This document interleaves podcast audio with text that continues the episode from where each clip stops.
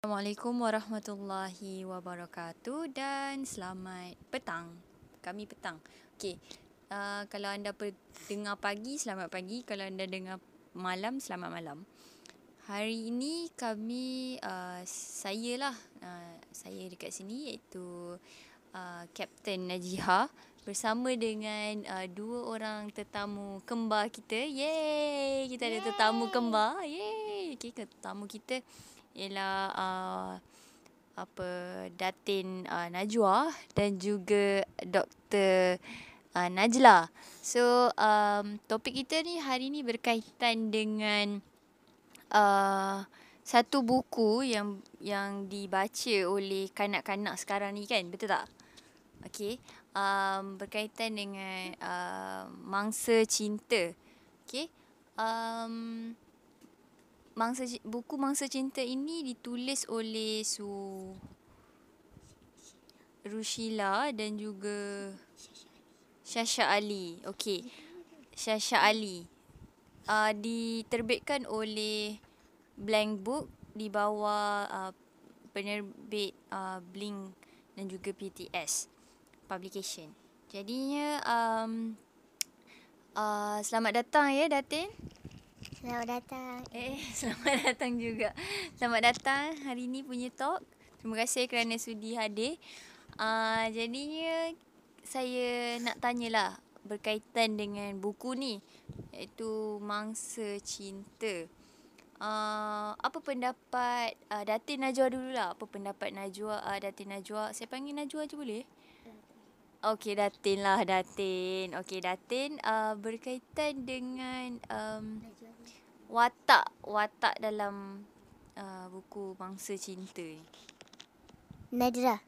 Nadra, okey. Nadra ni um, dia jenis yang macam mana? Selain Nadra ada tak orang lain dalam cerita ni? Ada Abang Jo, uh, Kak Nora, Mak Daya Nadra. Mak dengan ayah Nadra. Eh, satu lagi Mr. Tim, Mr. Joms. Okey, so dia semuanya ada dalam enam orang macam tu lah? Enam orang? Lapan? Tujuh. Ah, tujuh orang. Tujuh orang yang ada watak dan cerita penting lah dalam uh, cerita Mangsa Cinta ni. Okay. Oh, by the way, buku Mangsa Cinta ni murah saja. Harganya RM10. Okay. Dah, yay, murah je RM10. Okay, so... okay, jadi uh, kita beralih pula kepada Dr. Najla. Uh, doktor, apa yang apa yang uh, apa yang menyebabkan doktor rasa kanak-kanak ni baca buku ni? Baca buku Mangsa Cinta ni. Apa yang best sangat tentang buku Mangsa Cinta ni? Um, hai, Assalamualaikum. Assalamualaikum. Uh, best tentang buku ni sebab dia cerita pasal budak ni kena kena colek dekat Thailand. Mm-hmm. Thailand tu kan bahaya kan. Uh, uh. Lepas tu dia dia dia kena potong tangan dia, kena botakkan rambut dia, itu paling sedih lah. So hmm. macam budak-budak takut lah macam kena elakkan penculikan tu. Kena oh. tengok kat uh, jalan kat sisi, jalan kat tepi-tepi. Jangan percayakan orang orang macam muka dia teruk, asin. Ya dah, tu je. Okey, maksudnya buku ni ada juga menceritakan uh, tentang langkah-langkah berjaga-jaga lah. Uh, macam mana apa uh, kanak-kanak tu daripada dijolik. Pada tapi Nadra ni bukan kanak-kanak betul tak? Yes. Dia uh, berusia 13 tahun. Yes. Uh-uh. Tapi belum akil balik. Oh, 13 tahun tapi belum period lah. Hmm. Oh, okey.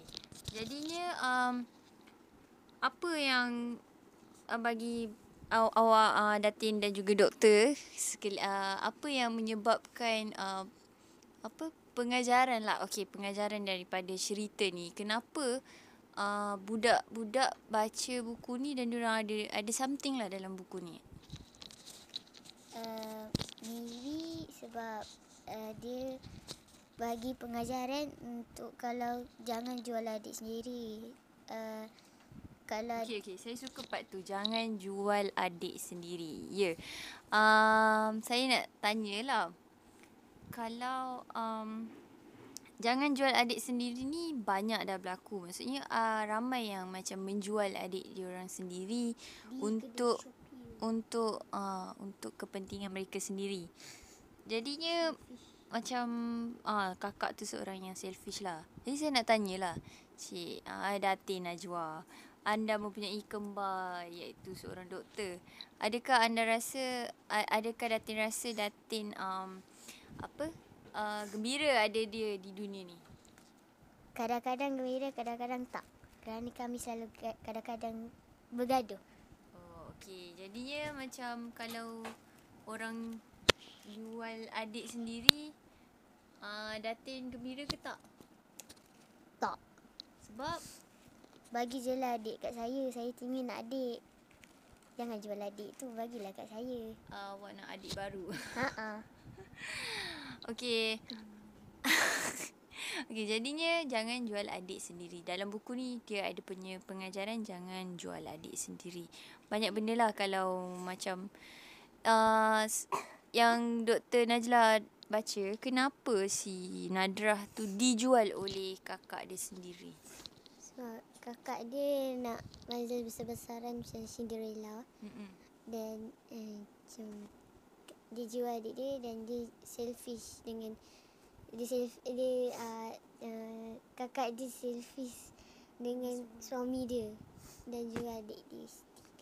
So dia jual adik dia lah sebab dia nak sebab dia nak majlis besar-besaran. Okey. Saya saya rasa Datin um, Datin mempunyai Datin Najwa mempunyai penga, uh, perkahwinan yang besar-besaran. Uh, jadi apa pendapat uh, Datin Najwa berkaitan dengan orang sekarang ni yang nak buat juga majlis besar-besaran macam Datin? Uh, apa tadi? Bayang. uh, pendapat lah tentang orang yang dia tak ada duit tapi dia orang nak juga buat majlis macam Cinderella. Itulah janganlah berangan. Benda tu kenalah berusaha dulu barulah kahwin. Ini nak semua dulu baru nak tu.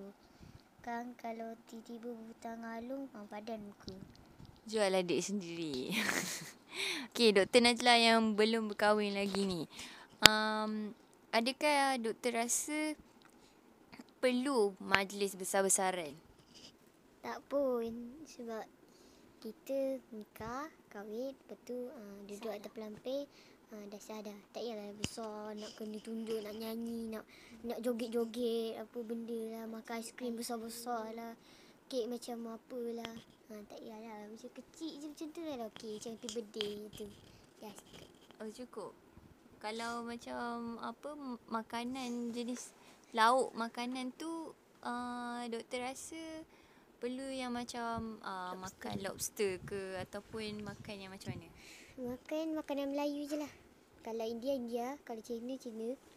Kalau uh, ikut suka hati dia lah. Tapi janganlah sampai nak Semua orang semua ada lobster. orang ada lobster, seafood. Lepas tu Shell out. shell out. Kalau aiskrim pun tak apa. Tapi cuma aiskrim cone tu je. Tak payah macam kalau dalam cup tu boleh. Tapi tak payah sampai ke atas-atas. Macam takut cair. Okay. Kata tumpah. Okay. So um apa yang dalam buku tu selain daripada uh, apa jangan jual adik sendiri, jangan uh, berlebih-lebihan dalam apa berkahwin. Jadi apa lagi yang dalam buku tu yang menyebabkan uh, orang nak baca lagi? Uh, jangan hutang alung. Jangan berhutang. Dia kena berusaha sendiri baru boleh kahwin. Okay. Kenapa kita tak boleh berhutang? Boleh hutang tapi kena bayar balik. Tapi kalau tak bayar macam nanti orang tu akan buat kita sampai kejam-kejam. Hmm. Sampai lepas cacing. Kalau nak berhutang tu sepatutnya berhutang dengan siapa? Dengan kakak-kakak. Mak ayah. Itu bayarlah balik. Ha, jangan berhutang dengan Alung. Kak Long pun tak boleh eh? Alung, Alung je. Kak Long tak boleh. Eh, tak. Kalau boleh. Eh, Kak Long boleh? Eh, Kak Long siapa nak bagi Kak Long? Siapa? Ingat Kak Long nak bagi duit ke? Bagi korang. Tak, kalau Kak Long nak seribu akak bagi. Tapi Kak Long Wah. kena bayar kat kereta kuda. Ha. Apa kereta kuda? Seribu. Cinderella tu. Mahal lah kereta kuda. Okey. berlebihan tadi je. Cakap Uh, uh, kita Memanglah. tak payah. Seribu. Okay, sebenarnya um, kita boleh berhutang. Cumanya uh, berhutang tu cari jalan yang paling selamat lah. Macam kalau, ya macam awak, awak kata tadi doktor yang pinjam dekat mak ayah, pinjam kat adik-adik. Tapi ingatlah kalau berhutang tu kena bayar balik kan. Sebab saya ada dengar yang uh, ada ustaz kata kalau kita tak uh, bayar hutang, kalau kita mati waktu tak bayar hutang tu kita punya apa roh tu akan tergantung dekat uh, langit ha langit tergantung maksudnya kita tak diterima langit dan tak diterima dekat bumi jadi sebab itulah kita kena uh, bayar hutang balik kan uh, tergantung sampailah kalau orang yang dekat dunia tu maafkan dan macam biarkan je. Kalau orang dekat dunia tu macam terseksa dengan sebab kita tak bayar hutang dia. Contoh kita pinjam seribu kan. Lepas tu kita tak bayar hutang dia. Uh, apa? Orang tu macam dia memang perlukan seribu waktu tu. Jadi dia tak cukup duit dan kalau hidup dia musnah sebab seribu ringgit yang korang pinjam. Ah, jadi kita lah, ah, roh kita lah akan tergantung dan terseksa ke atas tu. Ah, itulah yang saya dengar daripada Ustaz Sekian, tersekira daripada saya. Okey, ah, jadinya jangan berhutang, jangan berkahwin apa acara persandingan tu secara berlebihan dan juga apa jangan jual adik sendiri. Okey. Ah, ada apa-apa lagi nak ditambah Datin Najwa? Uh, Myvi tak ada. Maybe bukan Myvi. okay. Mabi ya. Maybe, maybe Datin. Eh maybe Datin. Myvi. Bukan maybe, maybe. Maybe. Ah maybe, maybe. Maybe M A Y B E maybe. Maybe tak ada eh. Okay, ah uh, Dr. Najla ada apa-apa pesanan lagi? Tak ada. Itu saja eh. Okay, ah uh, itu saja daripada kami. Um, so belilah buku ni di mana-mana publication, di mana-mana kedai buku hanya RM10. Uh, ini podcast ni tak berbayar pun. So um, dengan uh, itu saja. Sebab ini adalah pendapat dan uh, pendapat kami berkaitan dengan um, pendapat kami tentang apa-apa saja.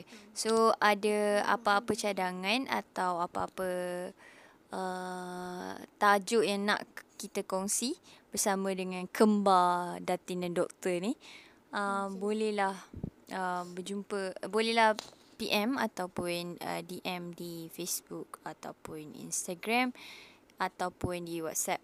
So minggu depan mungkin kita akan cakap berkaitan dengan bahasa isyarat betul? Betul. Ah, okay, bahasa isyarat. Apa kepentingan bahasa bahasa isyarat? Sebab um, pakcik kami kata kelebihan uh, belajar bahasa, bahasa isyarat. Lebih-lebih lagi kalau macam kita pandai, kita boleh kerja kat kedai mamak. Okay? Sebab bahasa isyarat ni memerlukan uh, banyak penghafalan. Macam mana kita hafal Ah, perkara. apa tertarik nasi lemak semua-semua tu macam itulah ha, kita akan kira secara cepat dan belajar bahasa isyarat ni uh, secara cepat. Okey, jumpa lagi. Assalamualaikum warahmatullahi wabarakatuh dan bye. Bye.